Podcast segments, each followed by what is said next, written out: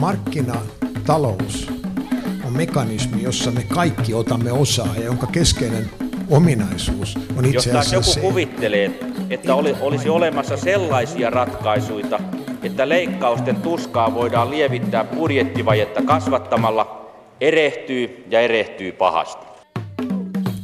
Hyvää torstain aamupäivää, hyvät kuuntelijat, ja tervetuloa jälleen suoraan lähetykseen Pasilan radiotalon studiosta A5. Elokuussa tulevat varjot, sitä et saa unohtaa, valo sytytä huoneeseesi, nukkua et vielä saa, runoilina, muinoin runoilija. Tämä sitaatti on hyvä muistaa erityisesti näin aamupäivällä, vaikka tässä lomalta paluu lomaa kuinka kaipaisikin. Kuten kuuluttaja tuossa kertoi, tänään on koolla jälleen Mikä maksaa ohjelman vakioraadiksi vakiintunut kokoonpano, jonka tapaa tällä radioaloilla aina elokuussa ja tammikuussa. Tervetuloa ekonomisti Janne Huovari Pellervon taloustutkimuksesta. Kiitos. Miten kesä sujui? No ihan mukavasti. Ja olisi toivonut, että olisi jatkunut vielä vähän lämpöisimpänä nämä Helsingin elokuut, mutta nyt näyttää vähän sateiselta. Vielä on mahdollisuus kuitenkin. Tervetuloa erikoistutkija Pekka Sauramo palkansaajista. Joo, kiitos. Näin sinut vilaukselta alkukesässä ainakin kerran pesäpalloottelussa tuolla, kun Sotkamo kävi Helsingissä pelaamassa, mutta mitä muuta pe- kesäsi kuului kuin pesäpallo? No kesälomalla äh, harjoitimme vaimon kanssa lähialueturismia, eli olimme Virossa ja Tukholmassa ja Tampereella. No niin, siinä on kova kolmio. ja tervetuloa Vesa Vihriälä elinkeinoelämän tutkimuslaitoksesta. Kiitos. Teillä on Etlassa loppukuusta 70-vuotisjuhlat. Miten juhlavalmistelut ovat sujuneet? Ihan hyvin näyttää siltä, että tupa olisi tulossa täyteen. Eli hyvät bileet. No ehkäpä näin. Ja hyvät kuuntelijat, suora lähetys, niin lähetysikkuna myös jälleen kerran päivystää. Elvelle voin kertoa, että tämä ei ole uusinta. Lähetysikkunassa tuolla Yle Radio 1 nettisivuilla voitte kommentoida ja esittää kysymyksiä. Palaamme niihin tutusti jälleen ohjelman loppupuolella. Aloitetaan vaikka siitä, että tällä viikolla Yle teki ekonomistikyselyn, joihin teistä kukaan ei toki kylläkään ole osallistunut, mutta tuota, siinä selvästi taloutemme suurimmaksi huolenaiheeksi jälleen kerran nostettiin se, että vienti ei vieläkään vedä. Oletteko te samaa mieltä, onko se suurin ongelma? No, no kyllä se on, se on ollut sitä 6-7 vuotta. Jos katsoo sitten muuten talouskehitystä tänä vuonna, niin se on ollut hiukkasen parempaa kuin mitä vielä keväällä useimmat arvioivat, olkoon sitten tutkimuslaitos mikä tahansa.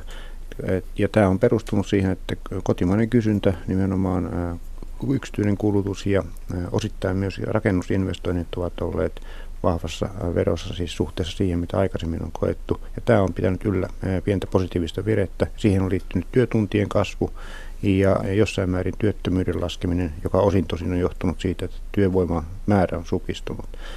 Että tämä kehitys kotimaassa oli hiukkasen parempaa kuin jokin aika odotettiin, mutta sitten tämä perusongelma on, että ikuisesti tämä ei voi jatkua ilman, että vientitulot alkoivat kasvaa ja siitä ei ole vielä vahvoja merkkiä olemassa. Mikä, mikä sitä vientiä jarruttaa, Janne Huori? Mm, no siinä on, on useitakin tekijöitä. Että meillähän on ollut tällainen niin kuin, tavallaan Suomi-spesifiä ongelmia, niin kuin naapurimme Venäjä, jonka talous ei ole kasvanut. Meillä on kuitenkin vientiperinteisesti aika paljon viety sinne. Sitten meillä on ollut tätä elektroniikkateollisuuden ongelmia. Nokia hävisi. Ja maailmantalouden kasvu on ollut vähän sellaista, että investointeja myös maailmalla ei ole hirveästi tehty. Ja Suomen vienti sit metsän lisäksi on ollut paljon investointitavaroita. Mutta sitten myös tämä meidän omat kustannuskilpailukykyongelma. Suomen palkkataso karkas muiden kyydistä tai palkkataso karkas niin kuin muiden edelle. Et meillä oikeastaan se niin kuin, äh, finanssikriisin jälkeen, kun muualla joko palkat jopa laski tai palkkojen nousu oli hyvin hidasta, niin meillä tehtiin aika korkeita palkan korotuksia ihan näin niin kuin viime aikoihin asti. No Pekka Sauramo, onko se vienti se suurin ongelma? Kyllä, sitä voin sillä tavalla sanoa. Mä en itse korostaa sitä, että, että tämä on nyt, tämä, nämä ongelmat johtuu ahneista suomalaisista palkansaajista. Että, että minun mielestä se perusongelma on, on se, että että Suomen viennistä pääosa suuntautuu Euroopan unionin alueelle ja siellä Euroopan unionin alueella se talouskehitys on ollut erittäin vaisua. Ja se, että se on ollut erittäin vaisua, vaisua Euroopan unionin sisällä johtuu siitä, että, että hallitukset, Euroopan unionin, unionin sisällä toimivat hallitukset ovat harjoittaneet sellaista politiikkaa, joka ei ole, ei ole ruokkinut talouskasvua oikeastaan ollenkaan. Eli se on, se on ollut tämmöistä, pahimmillaan tämmöistä niin kuin, vyön kehityspolitiikkaa. Ja jos se on semmoista ollut se politiikka, niin silloin ei ole talouskasvua syntynyt Euroopan unionin alueelle, ja se on merkinnyt myöskin sitä, että, että viennin kasvuedellytykset Suomessa ovat sitten olleet, olleet varsin heikot. Ja toki tähän ongelmakin liittyy sitten ne rakenteelliset ongelmat, joista jo, jo tässä, tässä tuota, Janne puhui. Vesa. Tuo on totta ilman muuta, että meidän kysy- ongelma ei pelkästään ole tämä kustannuskilpailukyky, siinä on kyky myöskin ongelmaa reaalisessa kilpailukyvyssä, mutta ja markkinoiden kasvukin on ollut heikompaa kuin mihin totuttiin aikaisemmin, mutta siitä huolimatta tämä markkinoiden kasvu on nyt jotakuinkin niin hyvää kuin voidaan odottaa ihan lähitulevaisuudessa, ja tällä markkinakasvullakin monet meidän kilpailijamaat ovat pärjänneet ihan, ihan kelvollisesti, Ruotsi, Saksa, Iso-Britannia, ne ovat pystyneet luomaan paljon uusia työpaikkoja näissä olosuhteissa ja kyllä tämä kertoo siitä, että meillä on ollut oma sisäinen ongelma. Nyt jos meillä on, jos meillä on tätä tiettyjä rakenteellisia ongelmia, jotka liittyvät vaikkapa paperiteollisuuteen ja, ja elektroniikkateollisuuteen, niin se tarkoittaa silloin sitä, että me toimitaan esimerkiksi erilaisilla markkinoilla kuin, kuin tuota, vaikkapa Ruotsi. Ja silloin, silloin tota, se jo riittää synnyttämään tämmöisiä, tämmöisiä kehityseroja. No jos toivottavasti katsotaan Suomen viennin rakennetta, me olemme, niin kuin Janne Hoveri mainitsi, meidän vientituotteemme ovat usein tämmöisiä investointihyödykkeitä, raskasta isoa tavaraa. Pitäisikö meidän muuttaa teollisuutemme rakennetta kohti kulutushyödykkeitä ja lähteä sitä kautta hakemaan kasvua?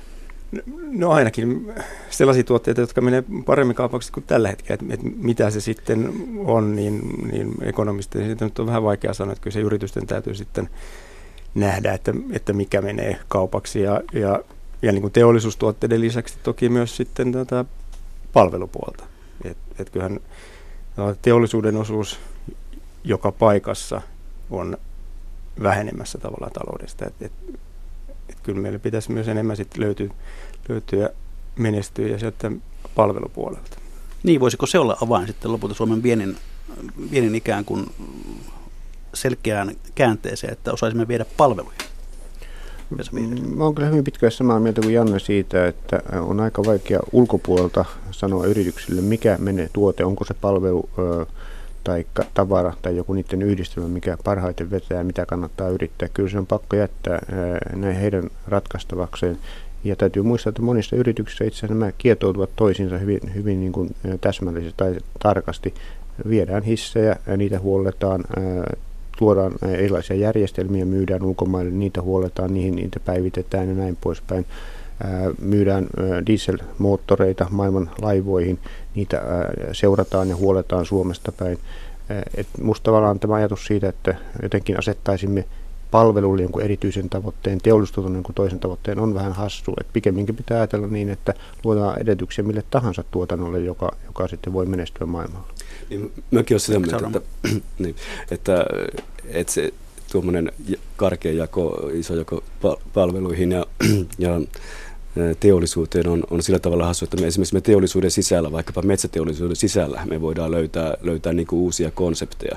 Et tällä hetkellä se ongelma, tai viime vuosina se ongelma on ollut se, että, että erityisesti paperiteollisuus on ollut ongelmissa sen takia, että teknologisen muutoksen takia paperin kysyntä on maailmalla, maailmalla supistunut. Mutta ei se tarkoita sitä, että, että metsäteollisuus olisi niin kuin, niin kuin sitten semmoinen, semmoinen kuoleva, kuolema, kuoleva toimiala, koska sen sisältä löytyy sitten kaikenlaisia, kaikenlaisia niin kuin, kaikenlaista kasvupotentiaalia, eli, eli voidaan satsata enemmän nyt sitten vaikkapa selluloosaan ja, ja, ja, ja moniin, moniin muihin, muihin metsäteollisuuden sisällä, sisälle luettaviin aloihin. Hyvä, käykö tämä johdannoksi sille, että, että tuota, olimme siis viimeksi koolla tällä porukalla tammikuun puolessa välissä. Jos nyt katsellaan vähän taaksepäin, niin, niin mitä tässä puolessa vuodessa on tapahtunut taloudessa? Mitkä ovat niitä tärkeimpiä asioita? No jos Suomesta aloittaa, niin niin kuin sanottu, meidän talouskehitys on ollut marginaalisesti parempaa kuin mitä vielä silloin ajateltiin juuri näiden seikkojen perusteella, mitä vi- mihin viitattiin. Toisaalta me saimme aikaan sitten pitkän tuskallisen väännön aikaan tämän kilpailukykysopimuksen, joka sitten ajan mittaan tulee parantamaan meidän kilpailukykyä kahden, kolmen vuoden horisontilla. Me voimme päästä jopa 10 prosentin kilpailukyvyn parantamiseen, kun otetaan huomioon se, että meidän kilpailijamaissa nämä palkkataso nousee aika nopeasti. Ja vaikka tämä ei ollut ihan ideaalinen ja se prosessi ei ollut paras mahdollinen, niin kyllä tämä tulos on loppujen lopuksi ihan, ihan kelvollinen, jopa, jopa hyvä. Sitten jos katsoo meidän ulkopuolella, niin kyllä kai yksittäinen isoin asia oli tämä Brexit-päätös Britanniassa, joka oli varmaan monelle suuri pettymys.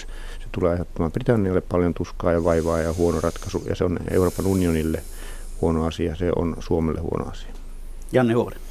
Äh, joo, ilman muuta samaa mieltä noista kuin Vesa ja, ja ehkä vielä se kilpailukykysopimus, hyvä, että se niin kuin vihdoin saatiin aikaa, että se myös vähän niin kuin sit rauhoitti tätä keskustelua ja päästiin eteenpäin sitten muihin asioihin.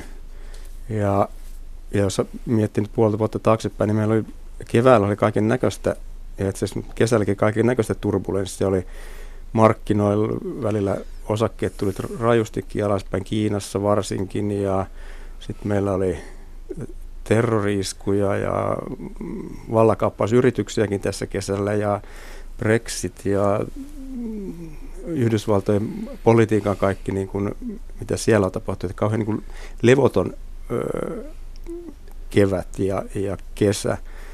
Ja nyt kun tässä on palannut töihin ja niin kun ruvennut katsomaan, että mitä tässä nyt on tapahtunut, niin tullut itse asiassa, että, että no, ei tässä nyt ehkä niin mitään suurta sitten reaalitaloudessa ainakaan vielä näy. että et itse asiassa kasvu näyttää menevän ihan ok eteenpäin.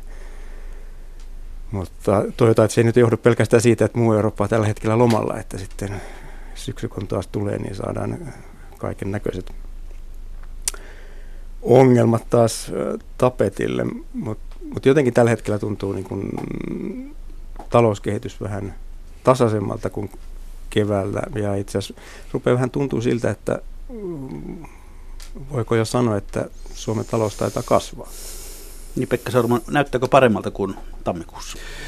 Öö, varmaan jonkin verran paremmalta näyttää, mutta mitään ihmeellistä muutosta ei ole tapahtunut. Että jos me katsotaan vaikkapa työttömyyslukuja, niin sieltä ei, ei niin mitään erityistä ole ole semmoista... Mutta onhan siihenkin käänne. Joo, no, no, siihen liittyy, no joo, siis käänne ja käänne, että siihen liittyy se, että, että vaikka, vaikka sieltä löytyy jotain myönteisiä merkkejä, niin toisaalta sitten tässä, no, tässä puolen vuoden aikana tapahtuu se, että pitkäaikaistyöttömien lukumäärä on kasvanut, kasvanut 5-6 tuhatta henkeä. Eli siihen, siihen työttömyyden näihin työttömyyden positiivisiin merkkeihin, siihen liittyy kuitenkin semmoinen, semmoinen kielteinen seikka sitten, että se työttömyyden rakenne on, on mennyt hankalampaan suuntaan.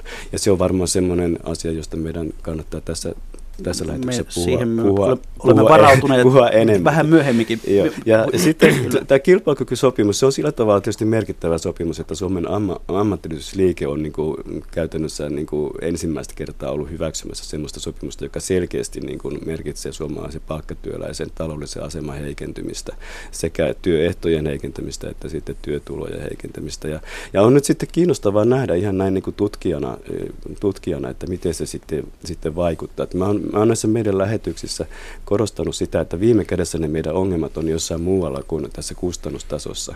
Ja, ja jos on näin, niin se tarkoittaa silloin sitä, että, että, ne, että jos meillä niin se vienti lähtee vetämään, niin, niin sitten viime kädessä se johtuu sitten siitä, että se kehitys siellä vientimarkkinoilla alkaa, alkaa muuttua paremmaksi. Et, ja, et, ja se vähemmän johtuu siitä, että meidän kustannuskilpailukyky on sitten jotenkin kohentumissa. Ja tietysti tutkijoilla, meillä tutkijoilla on se ongelma, että miten me voidaan sitten erottaa nämä kaksi tekijää, mutta periaatteessa, periaatteessa meillä on sitten välineitä. Mä voin kuvitella, että tässä lähivuosina sitten, sitten käydään sellaista keskustelua, että mistä, mistä se mm, kehitys sitten, sitten tuota, on johtunut. Onko se johtunut sitten Suomen ulkopuolella tapahtuneesta kehitystä vai, vai Suomen sisäisistä kehityksestä?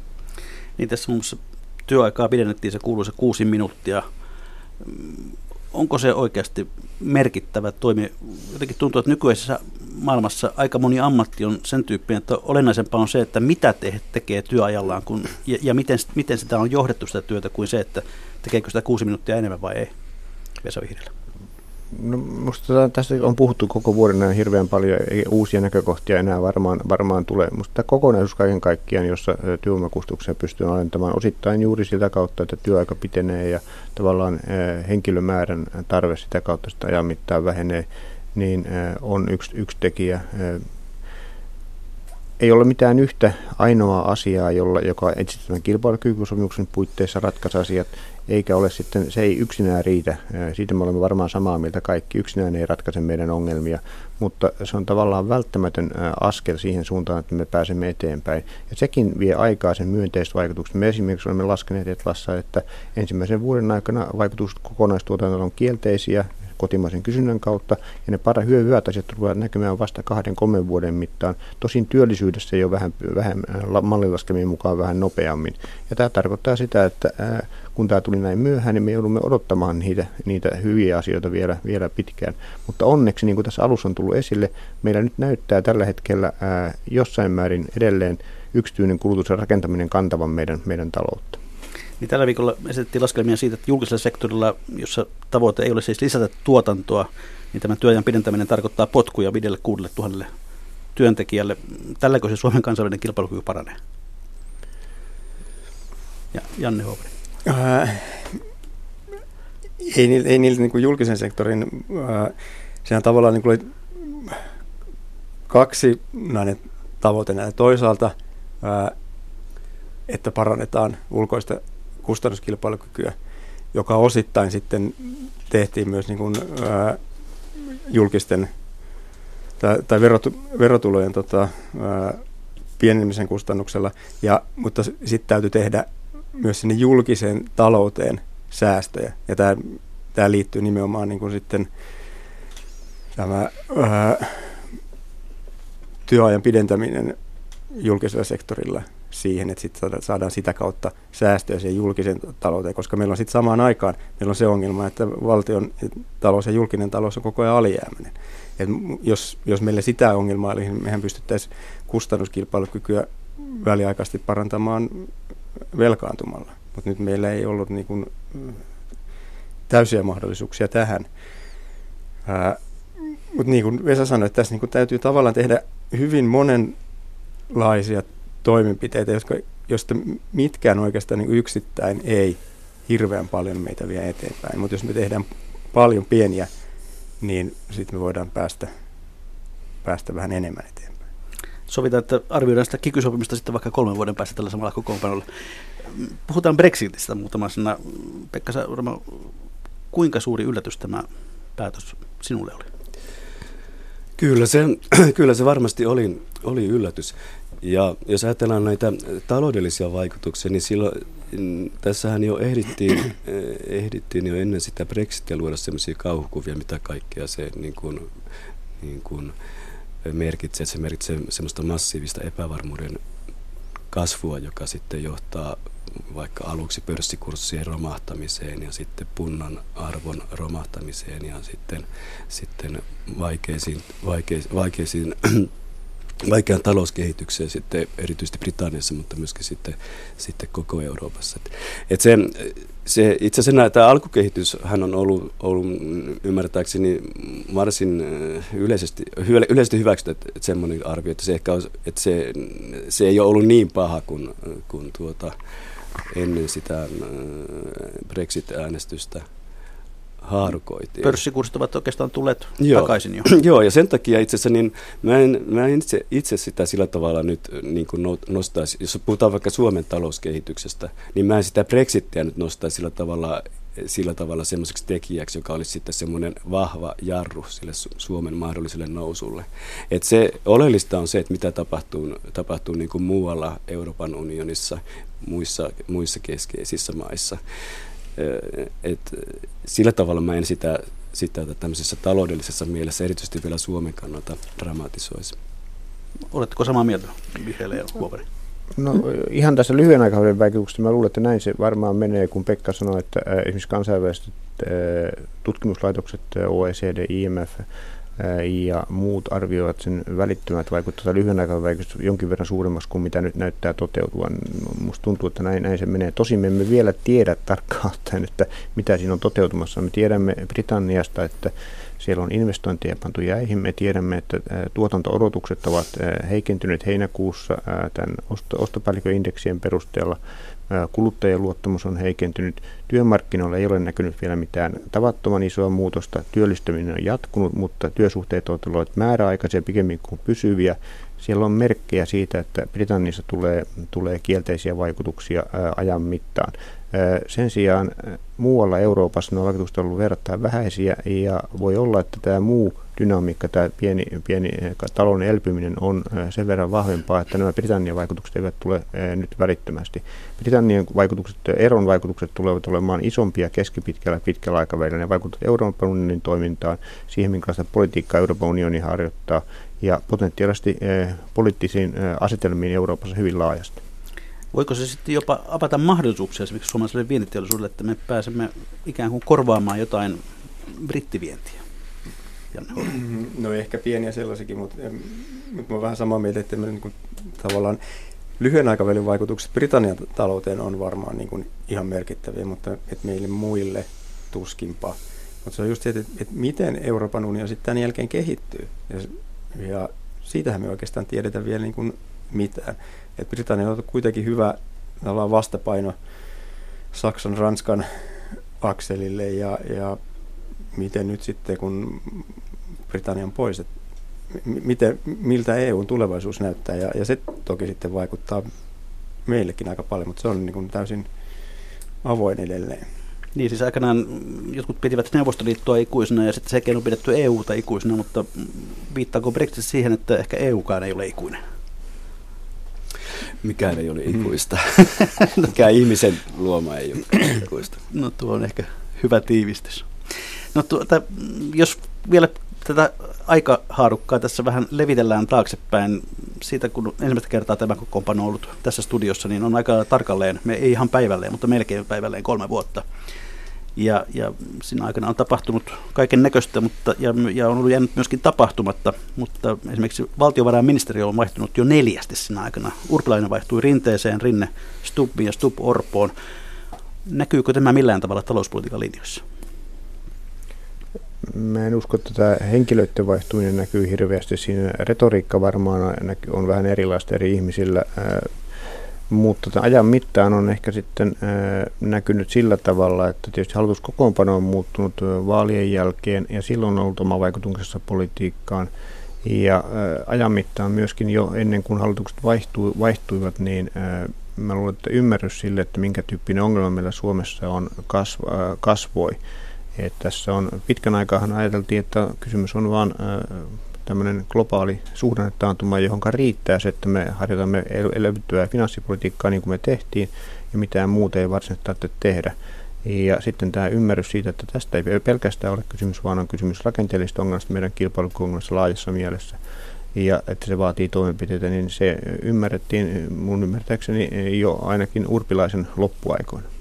Niin kyllä silloin kolme vuotta sitten jo, me puhuimme jo silloin rakennemuutosten tarpeesta. Onko tässä tuhlattu aikaa näissä asioissa Suomessa? On. Niin, on, on, mutta oikeastaan mä haluan sanoa vähän, vähän toisella, toisella tavalla tämän, tämän asetelman. Että, että jos me ajatellaan nyt vaikkapa näitä hallituksia, jotka on tässä viimeisen kolmen vuoden aikana ollut, niin pohjimmiltaan ne on, ne on niin kuin, niin kuin harjoittanut samanlaista talouspolitiikkaa. Ja se samanlainen talouspolitiikka tarkoittaa, tarkoittaa sitä, että, että työllisyyttä ei ole pyritty ylläpitämään ja kohentamaan sillä tavalla, joka olisi lyhyellä aikavälillä merkinnyt, merkinnyt valtion tai julkisten menojen kasvua. Eli ei ole uskaltauduttu, se, uskaltauduttu semmoiselle, semmoiselle, niin kuin, eh, semmoiselle menojen kasvattamisen tielle, jossa niitä menoja kohdennettaisiin kohteisiin, jotka, joka merkitsisi, eh, merkitsisi tuota, työllisyyden kohentamista. Tämä ajattelutapa on ollut näissä kaikissa, kaikissa hallituksissa ja se on myöskin, myöskin tota, tämän Sipilän hallituksen linjana ja se näkyy myöskin tässä, tässä valtiovarainministeri Orpon, Orpon budjetti ehdotuksessa. Ja se, se, mitä on tässä tapahtunut, on, että et, siis mä kutsun, ja se, se tavallaan, jos puhun näin niin kuin taloustieteen koulukunnista, niin mä voin, voin sanoa näin, että, että Suomessa ei ole, ole viimeisen kolmen vuoden aikana ei ole mitään näköaloja ollut semmoista, semmoiselle, ollut semmoista, ei ole mitään näköaloja ollut, ollut siihen, että meillä olisi tämmöistä keinsiläistyyppistä tyyppistä talouspolitiikkaa harjoitettu. Ja tässä suhteessa on tapahtunut muutoksia sitten kansainvälisesti viimeisen kolmen vuoden aikana. Et, et jotkut merkittävät taloudelliset organisaatiot, niin kuin kansainvälinen valuuttarahasto, niin se on muuttanut sitä omaa arviotaan siitä, että, että minkälaista talouspolitiikkaa esimerkiksi Euroopassa pitäisi harjoittaa. Et kansainvälinen valuuttarahasto on, on sitä mieltä, että Euroopassa esimerkiksi pitäisi harjoittaa semmoista aktiivista finanssipolitiikkaa, joka, joka merkitsisi julkisten, julkisten investointien selvää kasvattamista. Ja, ja kansainvälisen valuuttarahaston piirissä on tehty semmoisia tarkasteluja, jotka lähtee liikkeelle siitä, että tämmöiset, tämmöiset julkiset investoinnit niin voivat jopa, jopa rahoittaa itse itsensä. Ja se on tämmöisessä, jos puhutaan talouspoliittisesta ajattelusta, sen muutoksista, niin se on minun, minun mielestäni merkittävää. Et, että tämmöiset semmoiset organisaatiot, joilta ei ehkä voi odottaa tai ei voinut odottaa tämän kaltaisia ulostuloja, niin semmoisia, semmoisia on. Ja Suomessa se, Suomessahan se ei ole näkynyt yhtään millään tavalla. Että tämä, tämä Orpon, Orpon budjettiesitys on, on äh, Sipilän hallituksen hallitusohjelma ja sitten tämä Orpon, Orpon tuota, budjettiesitys on, on hyvä esimerkki siitä. Katselin vähän kolmen vuoden takaisia papereita, niin, niin silloin Pekka Sormo vaadit selkeästi elvyttävämpää talouspolitiikkaa. Olitko mielestäsi oikeassa? Ehdottomasti. Eli silloin, silloin kolme vuotta sitten niin meillä oli semmoinen tilanne, että meillä oli työttömiä, työttömiä 300 000, joista 75 000 oli, oli pitkäaikaistyöttömiä, eli yhtäjaksoisesti yli vuoden, vuoden työttömänä olleita. Nyt työttömien määrä on kasvanut 50 000 ja saman verran on kasvanut pitkäaikaistyöttömien lukumäärä. Tällä hetkellä pitkäaikaistyöttömien osuus kaikista työttömistä on yli 35 prosenttia. Kolme vuotta sitten se osuus oli 25 prosenttia. Et, et se, se politiikka politiikka, se politiikka on ollut semmoista, jossa ei ole, ei ole esimerkiksi pyritty pyritty suhtautumaan vakavasti siihen työttömyyden kasvun uhkaan, joka oli silloin näkyvillä. Ja, ja erityisesti ei ollut, ei, ollut niin kuin, ei, ei suhtauduttu vakavasti siihen, että siitä, siitä vääjäämättä siihen työttömyyden kasvuun liittyy tämmöinen pitkäaikaistyöttömyyden työttömyyden, kasvu. Ja se, ja se ongelma on just se, että silloin on ajateltu, on ajateltu, niin kuin Vesa itse asiassa ajattelee, mä mielelläni, mielelläni tota kinastelen Vesan kanssa, kun, jos se vaan mahdollista on. Että ongelma on just, että on ajateltu, että tämä meidän ongelma on joku tämmöinen rakenteellinen ongelma, että me voidaan näitä rakenteita parantamalla niin kuin, niin kuin panna, te, parantaa työllisyyttä oleellisesti ilman, että siihen kuluu niin kuin rahaa ollenkaan. Että voi jopa olla niin, että, että rahaa säästetään ja, ja sitten työllisyys, työllisyys paranee. Et se, se ajattelutapa on, on ollut tässä, tässä vallalla. Ja silloin kolme vuotta sitten, niin mä, mä, jos mä nyt oikein muistan, niin mä silloin otin esille tämän mainekkaan brittitaloustieteilijän Keynesin, Keynesin neuvon, jonka hän antoi 1930-luvulla silloisille päätöksentekijöille, että huolehtikaa työttömyydestä, niin budjetti huolehtii itse itsestään. Ja tämä viisaus pätee, pätee edelleenkin kolme vuotta Hyvä, Pekka Sodan, annetaan vielä puheenvuoro muille. Vesa Vihriälle silloin kolme vuotta sitten sinä totesit muun muassa, että konsensus Suomesta on kuollut. Oliko se kuollut? Tämä oli varmaan, varmaan ei, vaan oli kysymysmerkki siitä, että ää, miten, miten tuo, meidän päätöksenteko mekanismi toimii, että se konsensusmekanismi, jonka varassa me olemme aikaisemmin rakentaneet tulopoliittisia kokonaisratkaisuja, finanssipolitiikkaa, kilpailukykypolitiikkaa, investointien tukemisohjelmia ja näin poispäin, se ei ole näyttänyt, ei näyttänyt toiminen enää viime vuosina niissä ongelmissa, jotka meillä on ollut. Ja tämä liittyy oikeastaan tähän Pekan esille nostamaan kysymykseen siitä, että mikä se talouspolitiikan linja pitäisi olla. Ja minusta se kysymys ei ollut silloin, eikä nytkään siitä, onko se pelkkä kilpailukykyongelma, onko se pelkkä suhdanneongelma, joka tulee ulkopuolelta. Se oli sekä että lähtökohtaisesti ja silloin 2009, 2008 syksyllä 2009 me aika iso joukko meistä oli sitä mieltä, että nyt on meillä on suhdanneongelma, joka vaatii elvytystä, kun joku meillä on julkista pantu kuntoon, niin meillä oli siihen varaa ja meille kannatti niin tehdä. Mutta sitten aika pian alkoi realisoitua se käsitys, että hei, tässä on muitakin kysymyksiä. Tämä ei ole pelkästään ohimenevä ongelma, joka tulee ulkoa, vaan ongelma on myös se, että me menetämme nyt ikävä kyllä pysyvästi sellaista tuotantoa, joka, jolla me olemme pitkään pystyneet vientiä ylläpitämään, hankkimaan vientituloja, rahoittamaan talouden toimintaa, kotimaista kysyntää, julkista sektoria. Se nyt vaan menee, me emme voi sille lyhyellä aikavälillä mitään, meidän täytyy jotakin korvaavaa tuotantoa saada aikaiseksi ja se onnistuu vain parantamalla meidän kilpailukykyä. Tämä realisaatio tuli, tuli asteittain. Ja mun mielestä tuli vaan liian myöhään, ja jos me katsotaan historiaa pitkää juoksua tässä, seittä pitkää ja pitkään, mutta sen seitsemän vuoden periodia, mikä tässä kriisistä on ollut, niin sillä periodilla Suomen finanssipolitiikka on standardimittareilla Euroopan unionin elvyttävintä ollut.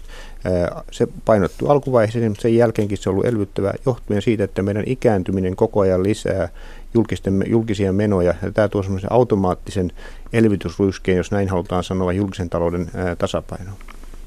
No Janne Huovari, kolmisen vuotta sitten pohdit sitä, että oikeastaan voi sanoa, että nämä asiat tiivistään, että, että koko Suomen idea ja suunta on hukassa. Onko se yhä hukassa? Mm, joo, en, en mä ainakaan huomannut, että niin oltaisiin selkeästi mitään tavallaan uutta suuntaa löydetty. Että se, mistä nyt meille kasvu tulee, niin mm, rakentaminen kasvaa, asuntojen rakentaminen ei se nyt ole mitään uutta. Hyvä niin, että tapahtuu niin. Ja, ja varmaan se yrityskentällä niin kun on koko ajan tapahtunut, että yritykset on laittaneet itseään parempaa kuntoon, miettineet uusia tuotteita ja sitä kautta, kun tarpeeksi kauan heikko kasvu jatkuu, niin kyllä sieltä jokun aina sitten jotain löytää ja, ja, ja kasvua tulee, mutta ei sellaista tavallaan, että, että me saataisiin oikeasti nopeaa kasvua ja semmoista eteenpäin menoa, että emme, emme semmoista vielä löy- nähnyt. Hyvät kuuntelijat, kuuntelette siis Mikä maksaa ohjelman suoraa lähetystä täältä Pasilasta täällä meidän vakioraadiksemme vakiintunut joukko. Äsken äänessä oli ekonomisti Janne Huovari Pellervosta ja mukana myös erikoistutkija Pekka Sauramo palkansaajasta ja toimitusjohtaja Vesa Vihriälä Etlasta. No jälkiviisaina, jos tiivistetään tuota mennyttä kolmea vuotta, niin mikä on selkeästi jotain sellaista, joka olisi pitänyt tehdä jo aiemmin talouspolitiikan päätöksenteossa? No, mä oikeastaan tuon tuli sanoneeksi, että sen ymmärrys, että meillä on myöskin kilpailukykyongelmia, jonka täytyy saada ää, ratkaisun, ja se olisi pitänyt tulla aikaisemmin. Se olisi helpottanut myöskin näitä julkisen talouden kysymyksiä, sitä pakkoa tavallaan ää, ryhtyä säästötoimenpiteisiin. Jos olisi ollut hyvissä ajoin näkymä, että kilpailukyky paranee tästä, niin ää, olisi voinut suhtautua hieman löysemmin siihen, että minkälaista velkaa tehdään nyt. Tämä on minusta se iso, isoin, isoin kysymys. No ihan viime vuodelta sitten voi sanoa näin, että tämä kilpailukykysopimuksen putkena jo ei mennyt ihan, ihan parhaalla mahdollisella tavalla, että se, ne toimenpiteet, mitä hallitus vilautteli, jos sopimukseen ei päästä, ei, ei ollut, niitä ei ollut rakennettu onnistuneella tavalla. Sauramo. Niin, mä oikeastaan palaan siihen, mitä mä tuossa äsken sanoin, että, että viime kädessä ne Suomen ongelmat johtuu, johtuu Suomen rajojen ulkopuolisista tekijöistä. Ja niin kauan kuin Euroopan, Euroopassa ei omaksuta semmoista uudenlaista talouspoliittista ajattelua, niin, niin, niin Suomessa on vaikea, vaikea päästä semmoiseen, semmoiseen vientivetoiseen kasvuun, että, että se, ei, se ei se kustannuskyky asia ole että kustannuskykyongelma ei ole se, ei ole se ykkösasia. Ja, ja meillä lähitulevaisuudessa meidän keskeinen ongelma tulee olemaan se, että meillä on, meillä on tällä hetkellä Suomen taloushistorian äh, historian pahin pitkäaikaistyöttömyysongelma. Ja se ei, se ei ratkea, ratkea sillä tavalla, että me, me esimerkiksi äh, äh että se, sillä tavalla, että me ei niin kiinnitetä erityishuomiota tähän tähän ihmisryhmään. Että se vaatii semmoisia kohdennettuja toimenpiteitä, se vaatii sitten myöskin semmoisia satsauksia, jotka, jotka lisää lyhyellä aikavälillä valtion talouden menoja. Että jos me, jos me, niin kuin, jos me hoidetaan tätä työttömyyttä sillä tavalla, että pyritään ei, ei uskalleta lähteä semmoista, semmoista politiikkaa harjoittamaan, joka lyhyellä aikavälillä kasvattaa menoja, niin silloin, silloin me ei voida odottaa, että se pitkäaikaistyöttömyys esimerkiksi lähtisi, lähtisi laskuun. Janne Huoveri, mikä jäi viimeisen kolmen vuoden aikana tekemättä? Mm, no oikeastaan vetäisi yhteen niin kuin sekä kummankin herran tässä sivulla, että, että kyllä meillä jäi, meillä ei huomattu sitä työmarkkinoiden muutosta niin kuin sekä palkkakehityksessä, että mu- muualla palkkakehitys oli paljon hitaampaa kuin meillä. Ää, muualla on tehty niin kuin globalisaation ja teknologian muutoksen tavallaan vaatimia työmarkkinamuutoksia. Meillä se on edelleen tekemättä. Ja, Mutta mut sitten myös, että Pekka on ihan oikeassa mun mielestä tuossa euroalueen talouspolitiikassa. Että me tällä hetkellä sekä finanssipolitiikan että rahapolitiikan osalta, että meillä tällä hetkellä EKPn rahapolitiikka on erittäin elvyttävä. Olisi kyllä kannattanut tehdä jo huomattavasti aikaisemmin. Ja, ja samaten oikeastaan finanssipolitiikka, että, että kyllä meillä on ollut euroalueella maita, jotka olisivat voineet tehdä paljon enemmän julkisia investointeja, lisätä julkista kulutusta, niin kuin esimerkiksi Saksa, jolla on mennyt erittäin hyvin. Et siinä mielessä nimenomaan se elvytys olisi täytynyt tehdä euroalueen tasolla, ei niinkään Suomessa, jossa niin kuin Vesa sanoi, politiikka itse asiassa ollut aika elvyttävä, vaikka me mitään erityisiä toimia olla tehty. Ja meidän kotimainen, kotimainen kehitys on ollut ihan niin kuin kohtuullisen hyvä, varsinkin siihen nähden, että meidän vienti on kehittynyt niin heikosti. Ja sitä viennin kehitystä on kotimaisella elvytyksellä hankala parantaa. Hyvä, tullaan sitten tähän päivään, tähän viikkoon, tai itse asiassa viime viikolla taisi olla tuo, kun valtiovarainministeri Orpo esitteli ensimmäisen budjettinsa, joka käsittely jatkuu kuuvaihteessa sitten koko hallituksen budjettiriihessä. Mitä hyvää, mitä parannettavaa? Vihreä. No ihan se peruslinjahan on sama, mikä, mikä oli keväällä, keväällä näköpiirissä. Et, et ei siihen ole tullut anteeksi mitään isompaa muutosta. Nyt tulee ensi vuodelle aikaistuu veronkevennyksiä, jotka tämän kilpailukykysopimuksen ää, mukaisesti tarkoitus tehdä alun perin vähän tuonempana. Siinä oli erilaisia syitä, miksi niin, niin käy. Se on ihan hyvä, ää, ei mulla mitään sitä vastaan. Se ää, muuttaa marginaalisesti tätä budjetin finanssipoliittista kokonaisuutta hieman elvyttävämpään suuntaan, jos se olisi ollut ihan hiukkasen 0,1-0,2 prosenttia BKTstä kiristävät tavallisilla mittareilla, niin nyt se ehkä sitten on suurin piirtein neutraali suuruusluokkana.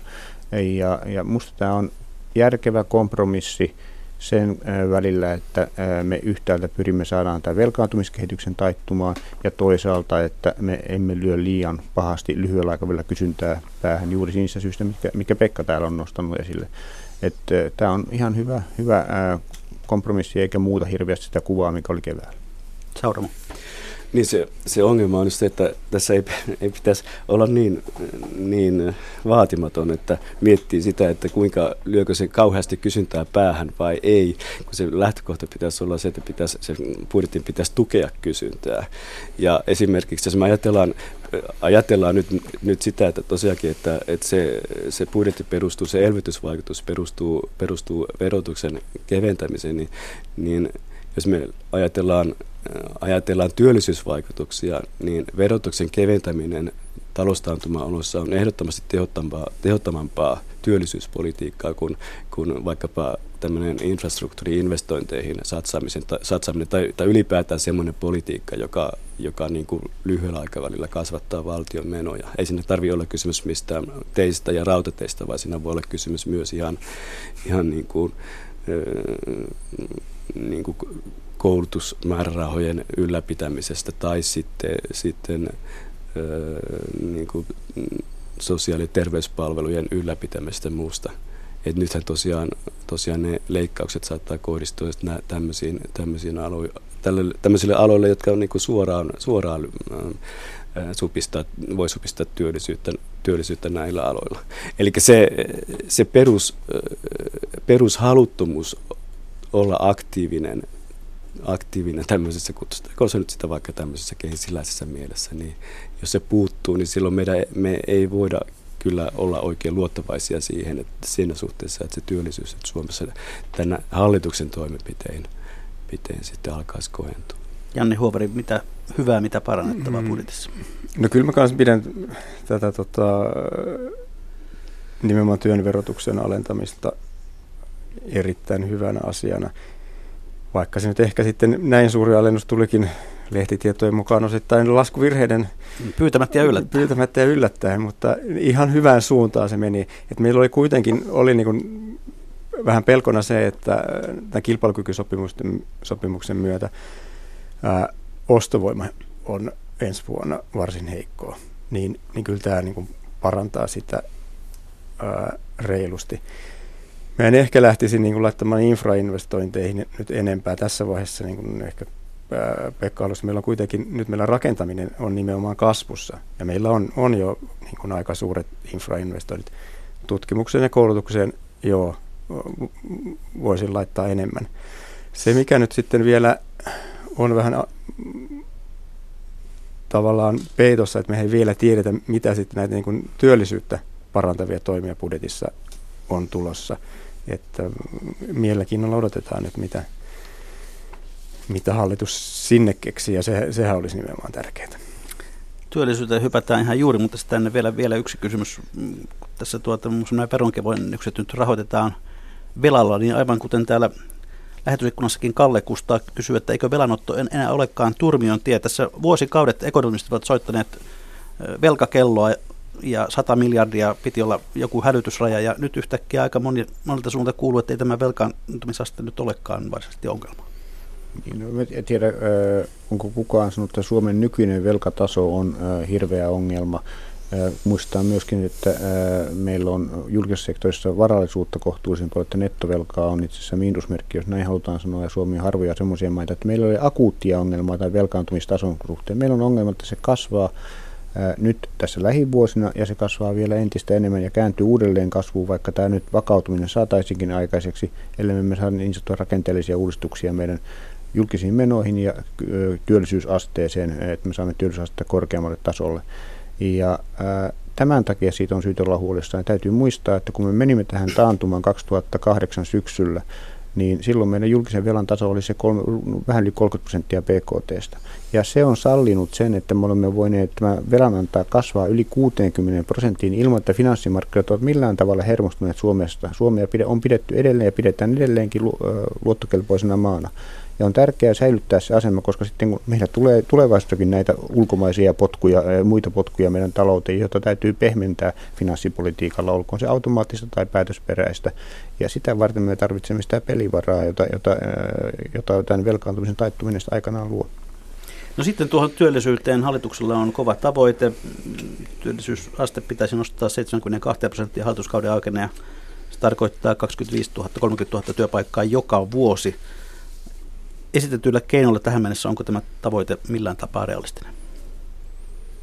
Pekka Sauro. Ei ole. En pidä sitä, en pidä sitä realistisena nimenomaan sen takia, että se, se talouspolitiikan peruslinja, mitä harjoitetaan, on sellainen, joka ei, joka ei ei työllisyyttä, työllisyyttä paranna. Ja jos sitten, sitten vielä on niin, niin, että Euroopan unionissa ei tapahdu semmoista, semmoista muutosta siinä, siinä politiikassa, talouspolitiikassa, mitä tällä hetkellä harjoitetaan, niin sieltä ei tule sitten semmoista, semmoista suomalaista viennikasvua tukevaa tukevaa tekijää, joka sitten, sitten aiheuttaisi semmoisen, semmoisen mm, kasvun vahvistumisen Suomessa. Jos kerran kokonaisveroaste, tai kokonaisvelkaantumisesta ei ole ongelma, niin eikö tässä olisi voitu pistää vaikka miljardi työttömyyden hoitoon? Ei tuntuisi missään. Sopisi mulle. Miljardi, ei, ei miljardi, se on, se on puoli prosenttia kokonaistuotannon arvosta. Ei se, ei se ole mikään ihmeellinen tämmöisenä, tämmöisenä elvytyssatsauksena, niin ei se ole mikään ihme. No, tämän päivän Helsingin Sanomat kertoo, että hallitus saa pikapuolin käsittelynsä 19-kohtaisen työllisyysohjelman, jossa muun muassa leikataan työttömyysturvan kestoa ja porrastetaan sitä. Kuulostaako hyviltä keinoilta? Tässä on tietysti monta asiaa. Ensinnäkin ihan tuo äskeisen kysymykseen, että ainahan voi sanoa, että heitetään miljardi tuosta tähän, ei se nyt muuta meidän koko kuvaa. Eikä se meidän velkaantumisen tasoa, kun se on luokkaa sata, vähän toista miljardia, niin ei se nyt sitä sitten yhtäkkiä muuta.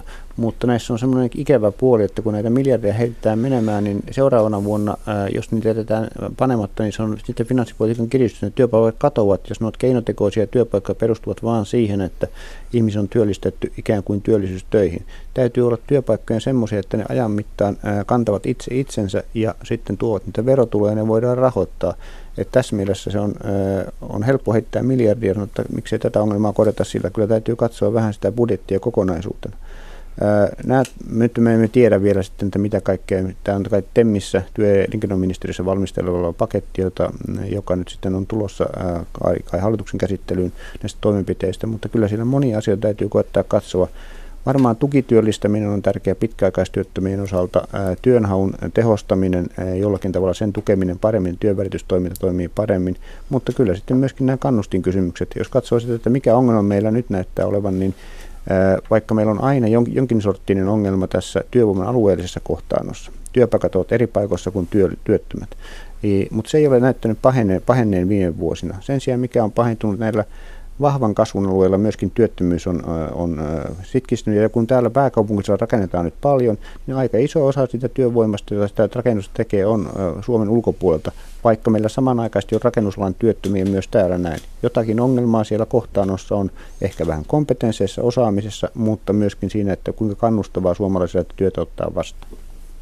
No, Pekka Sauroma kirjoitit blogissasi tuossa kesäkuulla pitkäaikaisemmasta työttömyydestä ja totesit, että Suomessa ollaan tekemässä talouspoliittista virhearviota, joka ylittää 90-luvullakin tehdyt virheet. Mitä tarkoittaa? Tarkoittaa sillä sitä, että että me ollaan nyt, meillä jo nyt pitkäaikaistyöttömien osuus on suurempi kuin, kuin 90-luvun äh, alun pahimpina, pahimpina lamavuosina.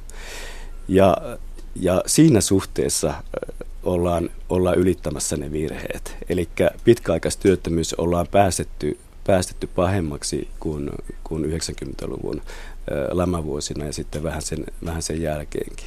Ja tässä, suhteessa, tässä suhteessa asetelma on vielä, vielä huonompi. Ja, tätä, ja tämä tilanne on vielä sillä tavalla hankala, että silloin 90-luvulla, niin silloin, silloin Suomella oli, oli vielä, vielä tuota, semmoinen, semmoinen tilanne, että että meillä oli tämmöistä talouspoliittista liikkumavaraa enemmän sen takia, että meillä oli, meillä oli sitten niin kuin oma, markka, oma markka, joka, joka sitten sitä, sitä liikkumavaraa liikkumavaraa kasvatti. Ja silloin, silloin tilanne oli semmoinen, että, että Suomi pääsi, pääsi tuota tämmöiseen, tämmöiseen vientijohteiseen nousun osaksi, osaksi kansainvälisen nousun myötä osaksi sitten, sitten markan devalvoitumisen, devalvoitumisen takia.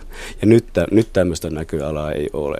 Ja sen takia, sen takia tässä ja nyt sitten tämmöiset, tämmöiset hallituksen omat omat toimenpiteet korostuu, jos lähdetään liikkeelle siitä, että, että sitä ulko, ulkomaista vetoapua ei ole samalla tavalla kuin, kuin silloin, silloin 90-luvulla.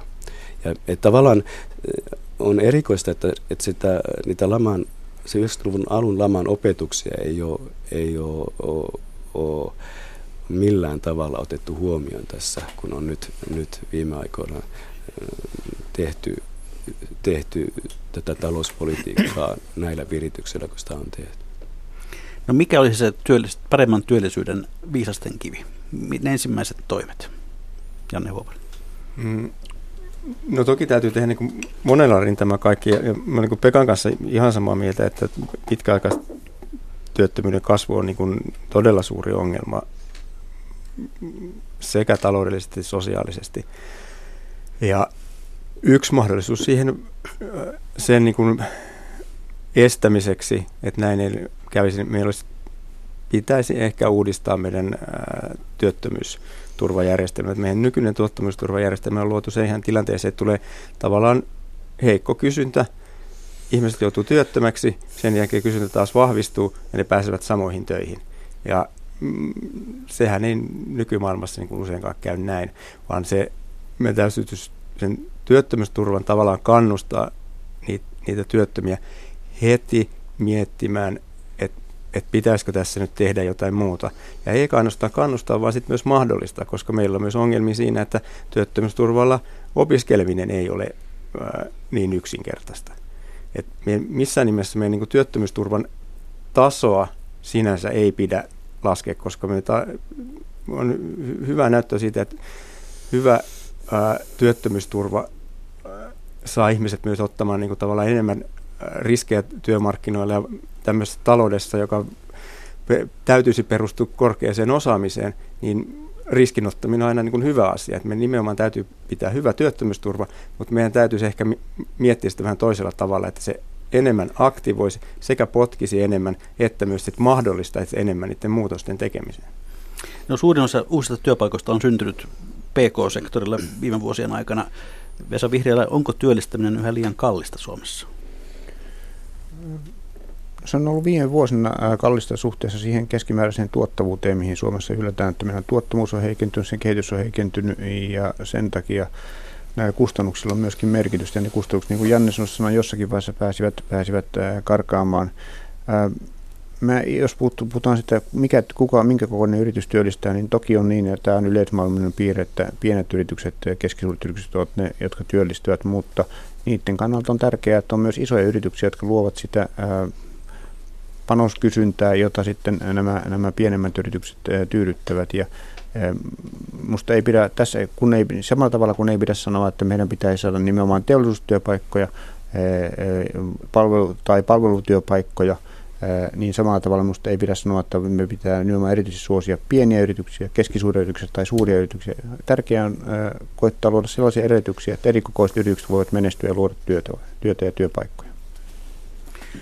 No noin yhteenvedonomaisesti, mm, tässä on siis kolme vuotta tällä kokoonpanolla istuttu ja joskus ohjelman jälkikeskustelussa on tullut esiin tämmöinen ajatus, että olisipa kiva joskus käydä tätä keskustelua sillä tavalla, että olisi positiiviset talousnäkymät näkymät, ja, ja tavallaan niin kuin optimismin henki. Mikä teidän arvionne, kuinka monta vuotta minun pitää tätä ohjelmasarjaa jatkaa, että päästään tämmöiseen keskusteluun? Ihan lyhyesti, Janne. Niitä itse asiassa, mitä me ollaan täällä keskusteltu tämä aika, oli juuri se, kun Suomen talous ei ole, ei ole kasvanut yhtään. Tota, mä olen tänne tota, nyt pari viikkoa sitten ensimmäisen kerran kirjoittanut koneelle, että, että näyttää siltä, että ehkä Suomen talous kasvaakin tällä hetkellä. Eli toivotaan nyt, että saadaan, että tästä jollain tavalla jatkuu ja saadaan vähän positiivisempia näkymiä. Pekka Saado. Mä haluaisin palata tähän, tähän talouspoliittisen ajattelutapaan ja siihen muutokseen, mitä, mikä, mitä tämä kasvu elpyminen vaatisi. Eli on joitakin merkkejä, merkkejä näkyvissä siitä, mä tarvitsin juuri vaikkapa kansainvälisessä valuuttarahastossa tapahtunut ajattelutapa, mutta on sellaisia merkkejä, jotka, jotka tota, antaa heitä jonkinlaiseen optimismiin. Ja nyt mä puhun oikeastaan en ainoastaan Suomesta, vaan siitä, mitä Suomen rajan ulkopuolella on tapahtunut. Vesa Vihreällä montako vuotta? No ei, riippuu vähän, että kuinka isoa optimismia kaipaa, mutta tämmöisen mm, keskikokoiseen optimismiin on ehkä aika, aika jo nyt sillä tavalla, että niin kuin sanottu, meidän talous on nyt hiukkasen kasvussa, työttömyys on hiukkasen vähenemässä. Meillä on sitten kuitenkin näitä taustalla olevia vahvuuksia, niitäkin alkaa tulla näkyviin. Tämä startup-toiminta on, on vahvaa. Me pärjäämme ICT-alalla monella, monella tavalla. Meillä on digitaalisessa osaamisessa hyviä juttuja. Niitä tulee vähän niin kuin pieninä puroina toistaiseksi, mutta ei ole mahdotonta, että niistä sitten alkaa syntyä jotain isompaa ihan, ihan lähivuosina. Kyllä tämä pientä sitkeyttä tämä optimismi vaatii, mutta, mutta sanoisin, että nyt ainakin pienen, pienen ja keskikokoisen optimismin on aihetta jo nyt. Sitten vähän vilkaistaan lähetysikkunaa. Elbe kyselee, että voisiko kauran vienillä saada valtiotuloihin lisäystä, ei ehkä ihan ratkaisevasti. Ainainen ihmettelijä puolestaan toivottaa Briteille hyvää matkaa toteamalla, että toiminta EU:ssa on ollut lähinnä hajottavaa, jarrumiehen poistuminen on positiivista. Nörpötin kyselee sen perään, että voisivatko automaatio, tekoäly ja robotit tuoda lisää työpaikkoja mahdollisesti.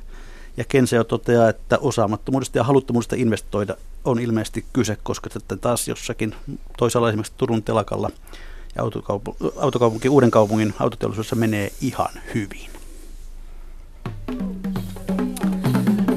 Ja sitten hetki, jota vieraamme aivan erityisesti rakastavat, viikon talousvinkit ja talousviisaudet. Janne Huovari saa aloittaa. Mun oikeastaan vinkki tuli tästä meidän keskustelusta, mistä me tuossa puolessa välissä ää, käytiin, että onko jäänyt jotain tekemättä, niin tämä pätee sekä niin kuin julkisen talouteen että yksityistalouteen, että yleensä kannattaa tehdä asiat ennem, ennemmin kuin myöhemmin. Ne yleensä on halvempia, jos ne tekee heti, kun odottaa, että ne pahenevat. Pätee yksityistalouteenkin. Vesa Vihreä. No ehkä tätä voisi jatkaa niin, että kannattaa tehdä sellaisia asioita, jotka ovat aina kannattavia, aina järkeviä asioita. Kannattaa, eikä miettiä sitä ajoitusta hirveästi. Kannattaa esimerkiksi opiskella, kannattaa ottaa työtä vastaan, jos semmoista tulee, tulee jonkinlaista. Hetken päästä voi tulla parempi. Ei kannata jäädä odottamaan, että maailma avautuu ja muuttuu ensi vuonna paljon paremmaksi. Nyt kannattaa tarttua siihen tilaisuuteen, joka nyt näyttää olevan olemassa. Ja kannattaa kannattaa vimpelin vetoa. Pekka saa. Ilman muuta.